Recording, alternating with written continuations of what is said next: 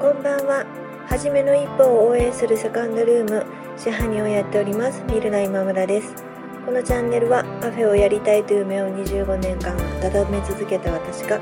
楽しいこともへこむこともたくさんあるカフェオーナーライフをゆるゆると配信しています。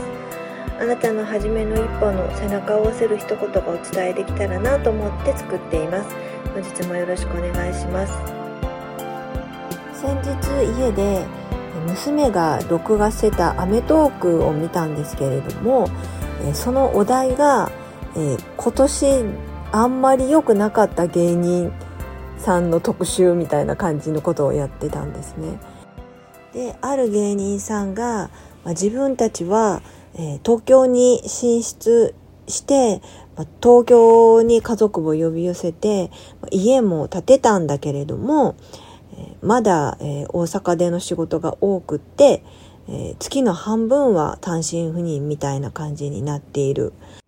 で、えー、舞台では楽屋も個室でをもらえて、関係の方とかもすごく挨拶してくれる。でも東京に戻ると、まあ、自分より若手の芸人さんが、えー、女の子にキャーキャー言われて自分たちは全然、えー、名前も知れてないしそれがすごく悔しいみたいなことを、ま、言ってたんですけれども、ま、それに対して、え、また別の芸人さんとか、まあ、先輩の芸人さんがそれのどこがダメなのっていうふうに言ってたんですね。向こうは、え、まあ、もちろんテレビに露出が多くてお客な女の子にギャーギャー言われてるかもしれないけど浮き沈みが激しいかもしれないでもあなたたちは仕事がないっていうことはなくて、えー、舞台という場で、えー、相部屋じゃなくて個室をもらえてて、それはあなたたちがすごくその場所で頑張ってきた成果じゃないのっていうふうに、まあ、言ってて、えー、なんかその言葉がすごくジーンときました。うまくいかなかっただじゃなくって、え戦場を間違ってるだけだなっていうふうに思ったんですね。で、この話を私、えー、音声配信で、まあ、しようと思っていろいろ考えて、まあ、ふっとある、えー、大好きな俳優さんのことを思い出しました。えー、その方、今はもうテレビでも映画でもすごくあの人気のある方ですけれども、えー、私がその方のファンになった時はまだ、えー、そこまででもなかったし、ずっとあの舞台の方で、え活躍されていたので、